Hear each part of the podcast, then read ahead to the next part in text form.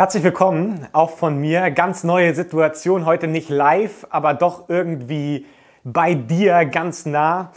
Dieser Online-Gottesdienst. Wir sind in einer Predigtserie zu dem Thema Psalm 1, zu diesem ersten Psalm. Und das Buch der Psalmen ist ein großer Schatz für uns, den wir neu entdecken können. Aber heute schließen wir tatsächlich diese Predigtserie schon ab mit dem fünften Teil. Ich erinnere mich noch recht gut vor etwas mehr als einem Jahr. Ich habe ja schon letzte Woche so ein bisschen über das Thema Hochzeit gesprochen. Vor mehr als einem Jahr saß ich beim Standesamt, um dort meine Papiere abzugeben für die Anmeldung zur Eheschließung. Und ich erinnere mich, dass ich so ein bisschen reingequetscht wurde terminlich und deswegen musste ich jetzt also auf diesem Flur auf Stühlen Platz nehmen, um zu warten, wann meine Sachbearbeiterin dann also Zeit für mich hat. Und ich saß dort alleine auf diesem Flur und dann kam ein anderer junger Mann herein und es waren nur einige wenige Stühle in diesem Flur aufgebaut, sodass er sich also direkt neben mich setzen musste. Und es entstand jetzt also diese, ja, wie soll ich sagen, unangenehme Wartezimmersituation. Irgendwie ist es komisch, wenn man anfängt, einen fremden Menschen anzusprechen, aber irgendwie ist es auch komisch, wenn man alleine mit diesem Menschen in einem Raum oder auf einem Flur sitzt und man redet auch nicht miteinander. Und man muss sich dann also überlegen, wie gehe ich jetzt mit dieser ah, irgendwie unangenehmen Situation um? Und ich entschied mich jetzt also, äh, äh, erstmal natürlich nett zuzunicken, so, ja, hallo, hallo, hallo, ja, schön, ja, schön, dass wir jetzt hier zusammen Zeit verbringen. Und dann entschied ich mich jetzt also für den Smalltalk, so zumindest ein bisschen Smalltalk. Und wir tauschten uns dann jetzt aus, zu welcher Sachbearbeiterin, in welches Büro wir wollten. Und ja, schön, ja, dann ja, viel Erfolg so, ne, ja, und alles Gute. Und irgendwann ging dann die Tür auf zu dem Büro, wo dieser andere junge Mann rein wollte. Und äh, eine Person ging also raus, die Tür ging wieder zu, er stand jetzt auf neben mir, ging hin zum Büro, klopfte dort an, machte die Tür ein Spalt weit auf, guckte herein und sagte, hallo, ich würde gerne aus der Kirche austreten. Und ich, ich, konnte jetzt diese Sachbearbeiterin nicht sehen, die dort also in diesem Raum saß. Ich hörte nur also einen geradezu glückseligen Tonfall. Ja, schön, kommen Sie doch herein. Und die Tür ging zu und der junge Mann trat jetzt also aus der Kirche aus. Und als so diese Tür zuging, dachte ich eigentlich, hm, je häufiger das passiert, also ein Mensch kommt und sagt, ich möchte gerne aus der Kirche austreten, er betritt diesen Raum und macht die Tür zu, irgendwann muss die Kirche die Tür zumachen, weil so viele Menschen offensichtlich die Verbindung vielleicht zur Kirche verloren haben. Manchmal wollen sie vielleicht auch nur Steuern sparen, aber sie gehen hinein, die Tür geht zu und irgendwie wird es leerer. Und aus meiner Perspektive ist jetzt die Landeskirche nicht die allein selig machende Kirche. Deswegen kann man jetzt sagen, es ist jetzt nicht so dramatisch, jetzt übertreibt mal nicht, dass das jetzt hier der Weltuntergang ist oder so. Aber nehmen wir einfach mal so diese Situation damals beim Standesamt im Prinzip äh, stellvertretend stellvertretend für alle möglichen religiösen Gruppen oder sagen wir mal alle religiösen Gemeinschaften im christlichen Spektrum. Denn ja, natürlich würden wir sagen, vielleicht Freikirchen oder andere Denominationen, sie entstehen ja auch daher, weil es gewisse theologische Differenzen gibt und man sich dann entscheidet, wir machen lieber eine eigene Denomination, weil wir einige Dinge nicht so genauso sehen. Und das ist ja grundsätzlich auch nichts Schlimmes, nichts Katastrophales. Aber wir sehen trotzdem so im gesamtgesellschaftlichen Überblick, dass es diese gewisse Tendenz dahin gibt, sich loszulösen vom Leib Christi, von Gemeinde, von Kirche, welche Denomination es jetzt auch immer sein mag. Ja, vielleicht würde man sagen, hm, einige Freikirchen verlieren nicht unbedingt Mitglieder, aber doch erleben auch wir immer wieder, dass so die Verbindlichkeit und dieses wirkliche Zugehörigkeitsgefühl manchmal weniger wird, nicht nur im Bereich Kirche, sondern auch in anderen Institutionen. Und wenn man jetzt Psalm 1, Vers 5 liest, dann heißt es dort, Darum werden die Gottlosen nicht bestehen im Gericht, noch die Sünder in der Gemeinde der Gerechten. Die Themen, die hier also angesprochen sind, auf der einen Seite ist das Thema Gericht und auf der anderen Seite ist das Thema Gemeinde. Die Gottlosen werden nicht bestehen im Gericht und nicht bestehen in der Gemeinde Gottes, in der Gemeinde der Gerechten. Jetzt gibt es ja einige wirklich böse Menschen, die sagen würden, ja eigentlich ist die Ehe auch eine Art Gericht. Jetzt könnte man also sagen, bei dieser ganzen Anekdote im Standesamt haben wir beide Aspekte, die in Psalm 1, Vers 5 vorkommen, haben wir präsent, nämlich auf der einen Seite das Gericht, nämlich die Anmeldung zur Eheschließung und auf der anderen Seite die Loslösung von Leib Christi, nämlich der Austritt aus der Kirche. Natürlich jetzt ganz weit hergeholt und sehr symbolisch übertragen. Psalm 1, Vers 5 zeigt also dieses Bestehen oder Nicht-Bestehen vor dem Gericht und das Thema, wie stehe ich eigentlich zur Gemeinde der Gerechten, zur Gemeinde von Jesus Christus, die durch Jesus Christus gerecht geworden ist. Wenn wir also die Bibel lesen, nicht nur Psalm 1, Vers 5, sondern auch andere Teile, merken wir, was für eine unfassbar wichtige Größe dieses Thema Gericht und Gemeinde hat. Es ist ein Schwerpunkt der Bibel. Und dann ist es umso erstaunlicher, dass ausgerechnet diese beiden Bereiche, Gericht und Gemeinde, manchmal gehen wir in gewisser Weise leichtfertig mit diesen Themen um. Also, wie gesagt, in einer gewissen Bierlaune sprechen wir dann davon, ja, die Ehe, die ist auch eigentlich ein göttliches Gericht. Und wir finden es lustig, irgendwie Scherze über göttliches Gericht zu machen. Oder wenn wir uns, wie gesagt, die Gesamtbetrachtung der Gesellschaft anschauen, merken wir, dass jetzt Gemeinde, Kirche, Leib Christi, ja, das ist ja auch nett und ja, zu den großen christlichen Festen bin ich auch mal dabei. Aber so, dass diese Verbindlichkeit und diese Erkenntnis, ja, mein Leben ist gegründet in der Gemeinde Gottes, das geht immer wieder auch verloren. Und das passiert auch uns Menschen, die wir uns Christen nennen, dass wir so über die Jahre uns vielleicht auch an gewisse Dinge gewöhnen und so, ja, Gemeinde ist ganz nett, aber das gefällt mir eigentlich auch nicht so gut. Und wir fangen an, uns zu gewöhnen und wir verlieren aus den Augen, welchen Wert es eigentlich hat. Und wir gehen leichtfertig um mit dem Thema Gericht und mit dem Thema Gemeinde. Und diese beiden Themen wollen wir uns jetzt in den nächsten Minuten etwas genauer anschauen. Zunächst einmal ist natürlich die Frage, was ist denn eigentlich mit diesem Gericht Gottes, mit dem Bestehen oder Nicht-Bestehen vor einem göttlichen Gericht gemeint? Was meint dieses Gericht hier? Eine Möglichkeit, an dieses Gericht zu denken oder etwas mit diesem Gericht in Verbindung zu bringen, wäre im Prinzip damals in der, im biblischen Umfeld der Ortseingang, wo zum Beispiel Streitfragen geklärt wurden durch die Ältesten. Man könnte auch denken an die Tür im Tempel in Jerusalem, wo Eintretende mehr oder weniger gefragt wurden, wie sie zu den Weisungen Gottes stehen. Das wäre die zweite Möglichkeit. Eine dritte Möglichkeit wäre, das Gericht Gottes als ein Endgericht an dieser Stelle zu definieren, also ein eschatologisches, also es beschäftigt sich mit den letzten Dingen, die Lehre der letzten Dinge und so könnten wir dieses Endgericht auch uns anschauen. Dass es ein Endgericht gibt, ist klare Lehre der Bibel. Wir lesen zum Beispiel in Apostelgeschichte 17, Verse 30 bis 31. Bisher haben die Menschen das nicht erkannt und Gott hatte Geduld mit ihnen.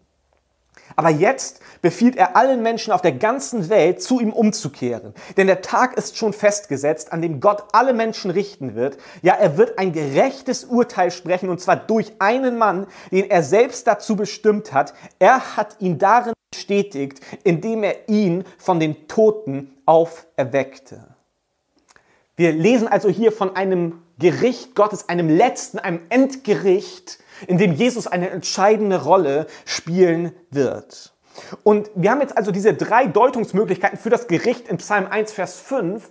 Und aufgrund dessen, dass wir eine sehr enge Verknüpfung zwischen Psalm 1 und den Inhalten von Psalm 149 haben, ist es durchaus berechtigt anzunehmen, ja, es handelt sich hier tatsächlich um eine Andeutung auf dieses letzte Gericht, auf dieses Endgericht, von dem auch die Apostelgeschichte Kapitel 17 gesprochen hat. Es wird deutlich, den Gerechten wird am Ende irgendwie ein besonderes Schicksal widerfahren, aber auch denen, die eben nicht zu Gott gehören, die Gottlosen, so wie es der Psalmist sagt. Ein besonderes Schicksal, nämlich die Auferstehung der Gerechten zum ewigen Leben, zur Gemeinschaft mit Gott, zur Herrlichkeit und die Auferstehung der Toten, der Gottlosen zur Verdammnis. Das ist klare Lehre der Bibel. Alle Menschen werden am Ende vor dem Richterstuhl Gottes stehen. Wir lesen das im 2. Korinther 5, Vers 10 im ersten Teil.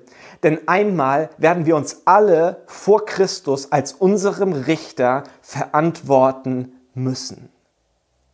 Das ist also eine ganz konkrete Aussage der Bibel. Es gibt diesen Moment, wo wir vor dem Richterstuhl Gottes stehen und alle Dinge werden offenbar sein. Und gleichzeitig ist es aber auch eine ganz konkrete Aussage der Bibel an diversen Stellen, dass der Christ allein aufgrund göttlicher Gnade vor dem Gericht bestehen kann. Er kann sich Gerechtigkeit nicht durch Werke, nicht durch gutes Tun, nicht durch gutes Leben erarbeiten, sondern alleine durch den Glauben an Jesus Christus, an das, was er für uns getan hat. Nur deswegen können wir gerecht gesprochen werden. Wir lesen das unter anderem in Römer 5, Vers 1 bis 2, wo wir lesen, nachdem wir durch den Glauben von unserer Schuld freigesprochen sind, haben wir Frieden mit Gott durch unseren Herrn Jesus Christus. Er hat uns die Tür zu diesem neuen Leben geöffnet. Im Vertrauen haben wir dieses Geschenk angenommen, auf das wir uns jetzt gründen. Und mehr noch, wir werden einmal an Gottes Herrlichkeit teilhaben. Diese Hoffnung erfüllt uns mit Freude und Stolz. Oder Gleich die nächste Bibelstelle in Epheser 2, Verse 8 bis 9. Denn nur durch seine unverdiente Güte seid ihr vom Tod gerettet worden. Das ist geschehen, weil ihr an Jesus Christus glaubt. Es ist ein Geschenk Gottes und nicht euer eigenes Werk. Durch eigene Leistungen kann ein Mensch nichts dazu beitragen. Deshalb kann sich niemand etwas auf seine guten Taten einbilden. Es wird also so deutlich, wir bestehen allein vor dem göttlichen Gericht aufgrund von Glauben, nicht durch gute Leistungen, damit sich niemand irgendetwas darauf einbilden kann. Und das ist so diese, dieser Aspekt, den ich im Neuen Testament finde. Und gleichzeitig ist es erstaunlich, dass ich auch in eine andere Richtung Aussagen finde, nämlich zur Rolle von guten Werken, von meinen Leistungen, die auch irgendwie im göttlichen Gericht thematisiert werden. So finde ich diese Bibelstelle 2. Korinther 2. Korinther 5, Vers 10 zum Beispiel, wo es heißt, denn einmal werden wir uns alle vor Christus als unserem Richter verantworten müssen, dann wird jeder das bekommen, was er für sein Tun auf dieser Erde verdient hat, mag es gut oder schlecht gewesen sein. Und jetzt könnte man fast den Eindruck haben, irgendwie widerspricht sich die Bibel. Auf der einen Seite sagt sie ganz klar, vor diesem göttlichen Gericht zählt allein Glaube an Jesus Christus und die Gnade, die uns gerecht macht. Auf der anderen Seite spielen aber auch irgendwie gute und schlechte Taten eine Rolle. Was hat das Ganze auf sich? Und die Antwort der Bibel ist immer wieder die, hier ist kein Widerspruch, sondern hier ist ein Zusammenspiel zu finden. Der rettende Glaube an Jesus Christus ist immer ein Glaube, der die gesamte Existenz verändert. Der Glaube an Christus verändert deine gesamte Existenz. Es sind also zwei Seiten der gleichen Medaille. Der Glaube an Christus und die gute Botschaft, das Evangelium, durch den Glauben an Jesus Christus wirst du gerecht. Er rettet uns vor dem Gericht und daraus erwachsen dann aber auch gute Taten. Das heißt, das ist so ein wichtiger Aspekt, um das Evangelium zu verstehen, um den christlichen Glauben zu verstehen. Wenn wir uns einen Baum vorstellen, dann die Wurzeln dieses Baumes ist der Glaube. Der Glaube sind die Wurzeln. Und daraus erwächst Leben aus diesem Glauben erwächst Leben, der Baum fängt an zu wachsen und bringt Früchte. Das sind die Werke. Und was falsch ist, was falsche Theologie ist, was ein falsches Verständnis des Evangeliums ist, wenn wir sagen plötzlich, die Wurzeln des Baumes sind die Werke und daraus muss dann Leben erwachsen, daraus muss ewiges Leben, daraus muss Rettung erwachsen. Nein, nein. Die Werke sind nur die Früchte, aber die Wurzel ist der Glaube. Das ist Aussage der Bibel, das ist das Evangelium. Im Glauben an Christus, treten wir aus dem Gericht heraus. Wir gehen aus diesem Gerichtszimmer heraus in dem Moment, wo wir glauben an Christus. Nicht, wo wir gut leben, sondern wo wir glauben an Christus, treten wir raus aus dem Gericht und wir gehen direkt weiter. Und damit kommen wir zum zweiten Teil von Psalm 1, Vers 5. Als wir diesen Raum verlassen vom Gericht, gehen wir hinein in die Gemeinde der Gerechten. Das ist der ganz natürliche Weg von Psalm 1, Vers 5. Das ist ein Weg, wo man nicht irgendwo zwischendrin stehen bleibt, sondern derjenige, der an Christus glaubt, er geht raus aus dem Raum des Gerichtes, er schließt die Tür hinter sich zu und er geht in einen anderen Raum hinein, nämlich in den Raum der Gemeinde Gottes, dort, wo das Gericht nicht mehr sein wird.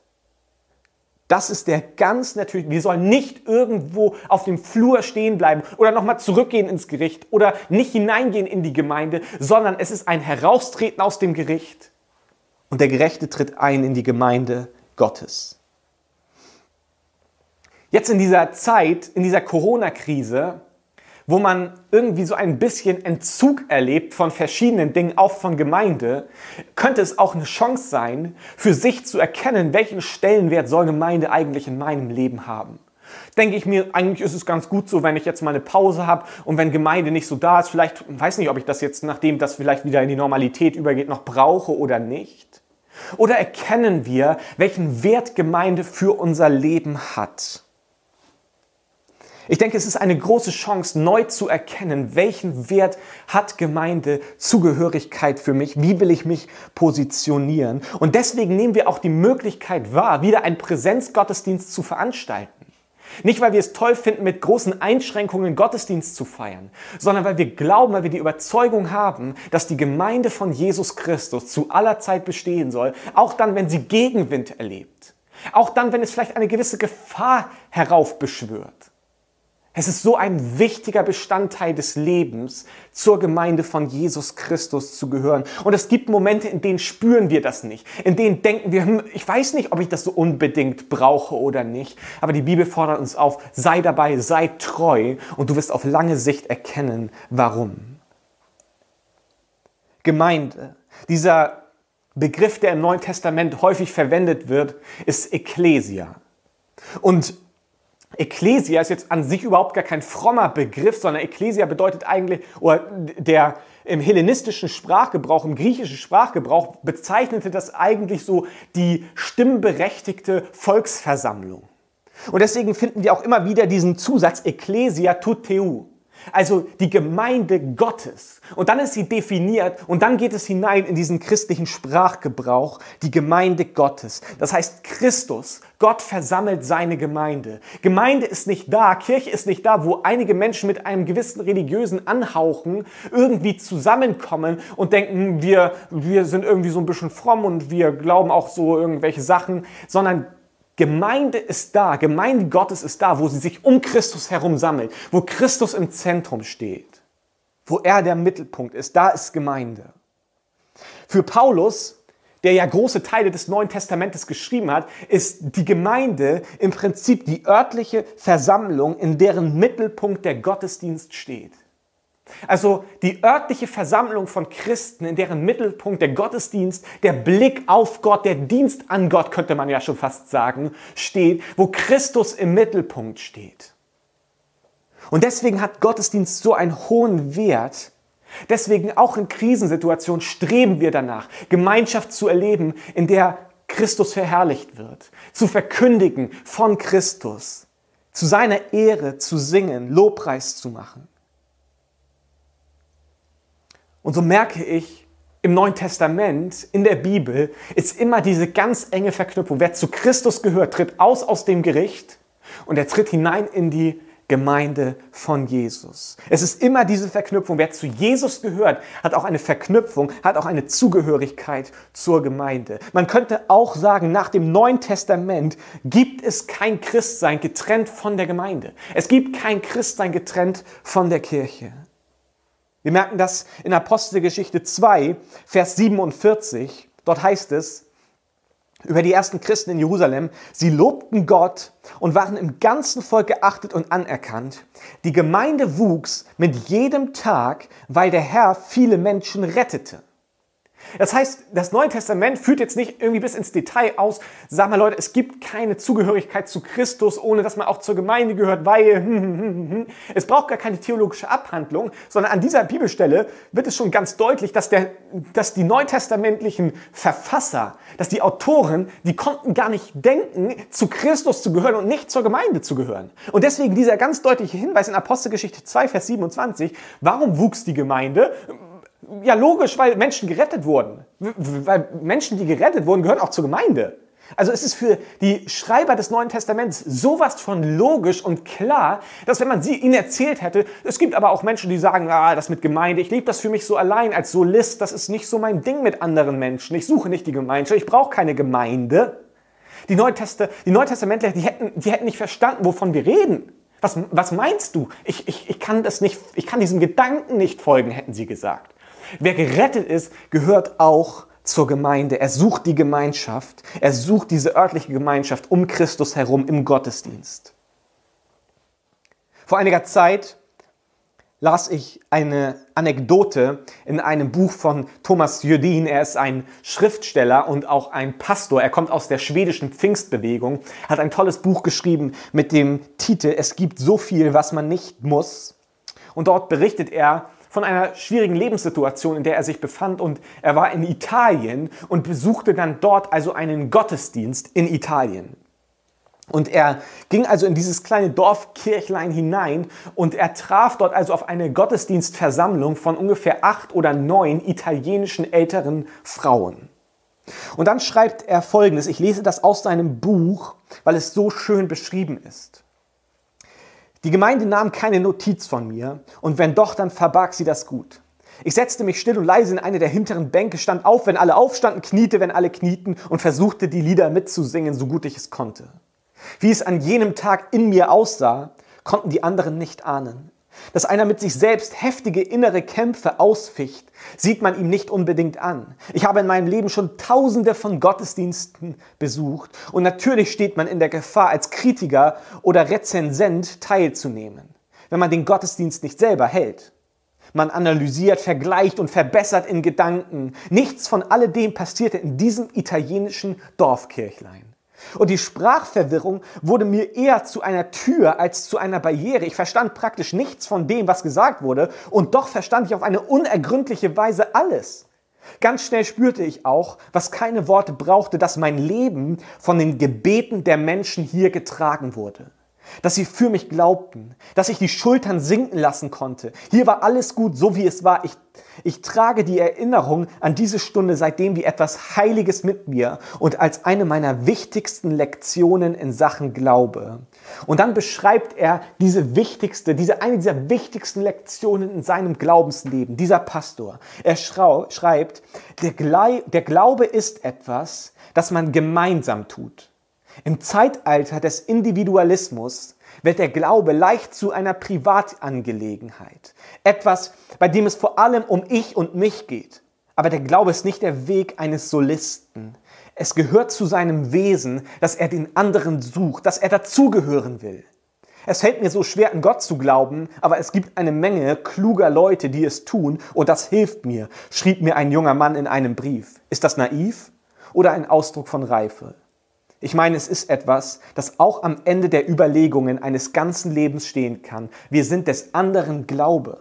Wir glauben füreinander. Das haben mich die neun italienischen Mütterchen gelehrt und dafür werde ich ihnen immer den größten Respekt zollen. Wir sind des anderen Glaube. Wir glauben manchmal füreinander. Oder diese naive Aussage, könnte man sagen, dass sie naiv ist, ich, ich, mir fällt es manchmal schwer zu glauben, aber es gibt so viele intelligente, brillante Menschen, Wissenschaftler, die glauben und irgendwie hilft mir das. Und wenn ich ehrlich bin, ich kenne diesen Gedanken. Solche Gedanken hatte ich auch schon einmal. Und ich merke, manchmal wird mein Glaube auch von anderen Menschen getragen. Der Glaube ist nicht das Spiel eines Solisten. Wir sind nicht alleine unterwegs. Es gibt keinen Glauben an Christus, der Solist ist sondern Glaube sucht immer den anderen. Wir suchen die Gemeinschaft. Wir glauben an Christus, treten aus aus dem Gericht und gehen hinein in die Gemeinde Gottes.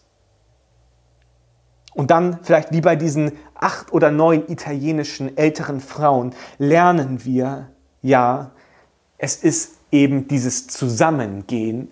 Und manchmal glauben wir füreinander und wir erkennen neu den Wert von Gemeinde in unserem Leben.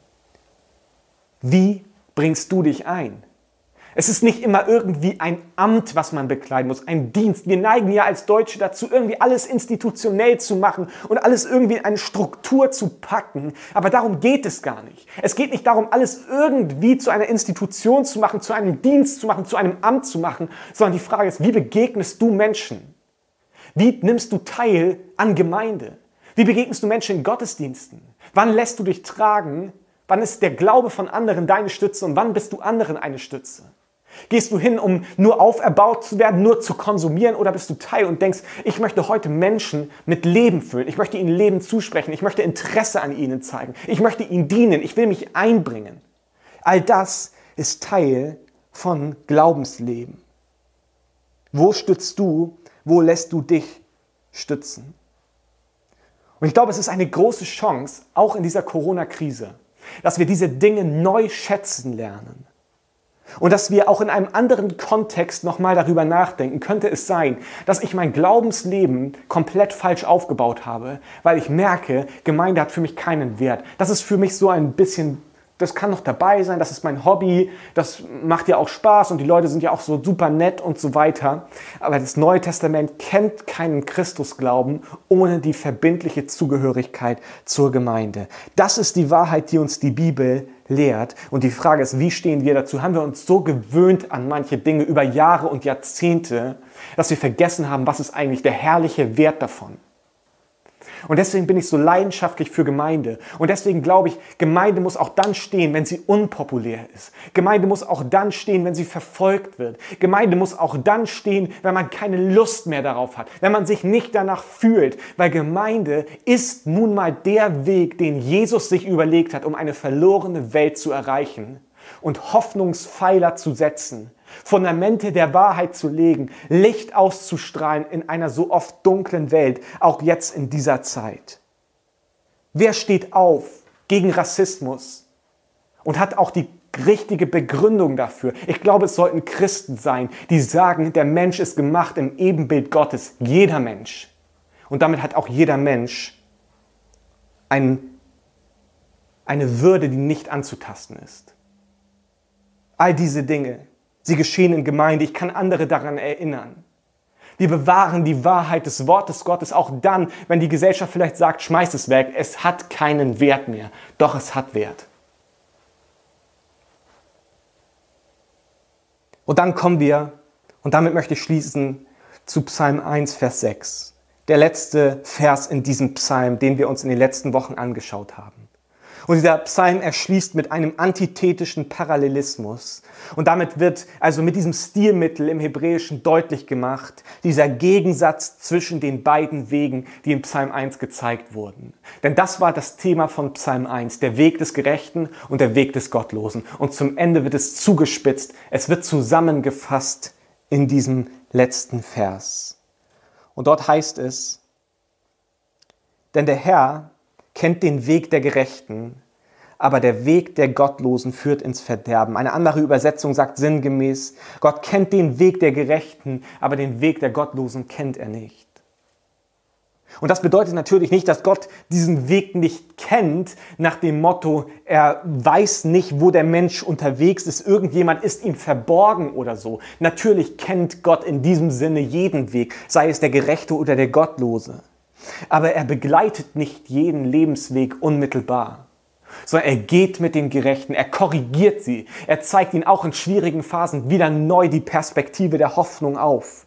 Aber der Gottlose, dessen Weg führt langfristig in eine gefährliche Freiheit, die dann irgendwann eine Verlorenheit ist. Dieses isoliert zu sein, alleine zu gehen, zu merken, wenn ich falle, dann falle ich ins Nichts hinein. Denn niemand ist da, keiner, der mir helfen kann. Erst recht kein Mensch, aber auch kein Gott. Und es ist dieser Fall in die Sinnlosigkeit, in die Verlorenheit und in die sehr gefährliche Freiheit. Und das ist so dieser letzte Aufruf eigentlich von Psalm 1. Durch den Glauben an Jesus Christus. Was er getan hat für dich am Kreuz, dass er für deine Schuld gestorben ist. Dass er das auf sich genommen hat, was du verbockt hast da wo unsere Verfehlungen sind. Er hat ein perfektes Leben geführt, aber er hat deine Schuld auf sich genommen, ist am Kreuz dafür gestorben und ist auferstanden und jetzt sitzt er zur Rechten des Vaters und wird wiederkommen und Gericht halten. Aber durch den Glauben kannst du gerettet werden. Und dann verlässt du diesen Raum des Gerichtes und du gehst hinein in die Gemeinde Gottes. Und das sind diese beiden Aspekte, die ich hervorbringen möchte. Dieses eine ist ich glaube an Christus, ich gehe hinaus aus dem Gericht. Und dann die Frage, wie stellst du dich zur Gemeinde? Gehst du auch hinein in den Raum der Gemeinde? Denn das ist der Weg der Bibel.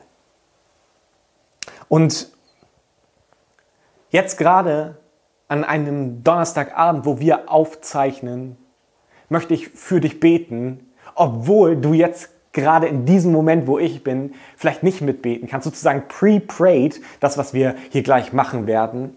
Aber ist das nicht herrlich, in was für einer Zeit wir leben, wo wir nicht nur wie am Sonntag in einem Livestream über Distanz beten, über räumliche Distanz, sondern auch über zeitliche Distanz zusammen beten. Wenn ich jetzt gleich bete, dann ist das mein persönliches Gebet, was ich ganz ehrlich vor Gott bringen möchte. Und du kannst es jetzt am Sonntag zu deinem persönlichen Gebet machen. Jetzt, wo ich hier bete und du es siehst, werde ich vermutlich im Kino stehen auf der Bühne und ich darf dieses herrliche Geschenk Gottes an diese Welt, die Gemeinde, in ihrer Schönheit sehen. Auch wenn es mit Abständen ist, auch wenn es vielleicht kleiner ist als sonst. Aber es ist doch so herrlich, die Gemeinde Gottes, die Versammlung wieder neu zu sehen. Und deswegen lade ich dich auch ein. Nutz die Chance und melde dich für den nächsten Gottesdienst an weil Gemeinde einen unendlichen Wert hat und du wirst verändert in der Gemeinschaft. Und manchmal merkt man es erst über die Jahre oder Jahrzehnte.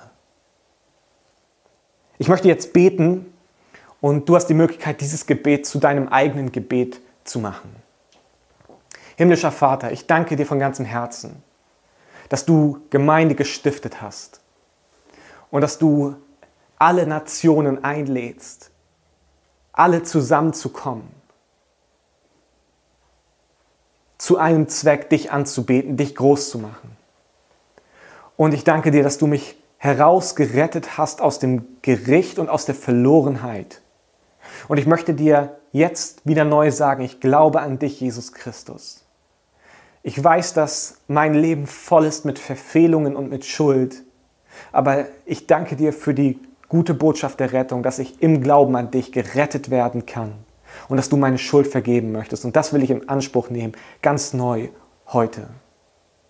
Und so bitte ich dich, dass du mir vergibst und du sollst der Herr in meinem Leben sein. Ich möchte alles dir unterordnen. Was immer du willst, ich möchte es tun, Herr.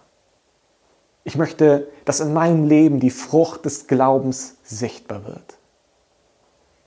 Und Herr, ich bitte dich auch um Vergebung da, wo ich den Wert von Gemeinde missachte, das, was du gestiftet hast, das, was du deine Braut nennst da wo ich es hässlich genannt habe, da wo ich gelästert habe, da möchte ich dich bitten, dass du mir vergibst und ich möchte dir sagen, ich liebe deine Gemeinde, Jesus. Und ich möchte treu zu ihr stehen, auch dann, wenn sie verachtet wird von der Welt.